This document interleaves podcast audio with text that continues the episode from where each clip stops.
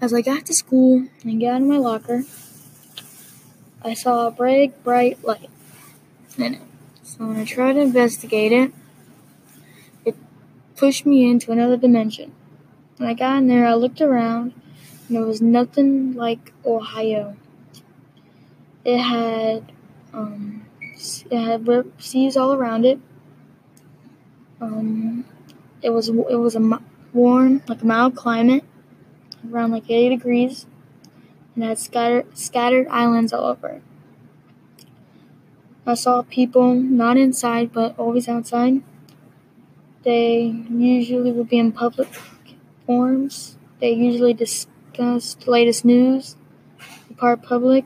Um, they use. I saw people attend like theaters and all that, and they were build stuff. Ozzy. Um, and then I heard saw people do trade for Greece to get food and that trade for materials and to get fish. Um, that's and then there were some.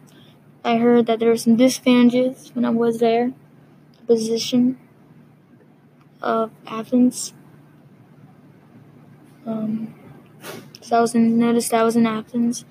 The position of the Athens geography of Greece, the Athens, um, they kind of lacked several materials of that. And that's some disadvantages that. The seas, I just heard that the seas of near Athens is the Aegean Sea.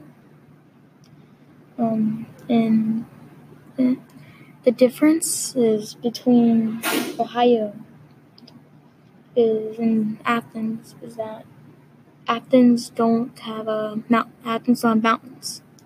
Ohio has the Appalachian Mountains. Um, Athens have the sea, and Ohio has the rivers, the Ohio River. And so when I came back, I just noticed that there's some a lot of differences. And that's it. See you guys.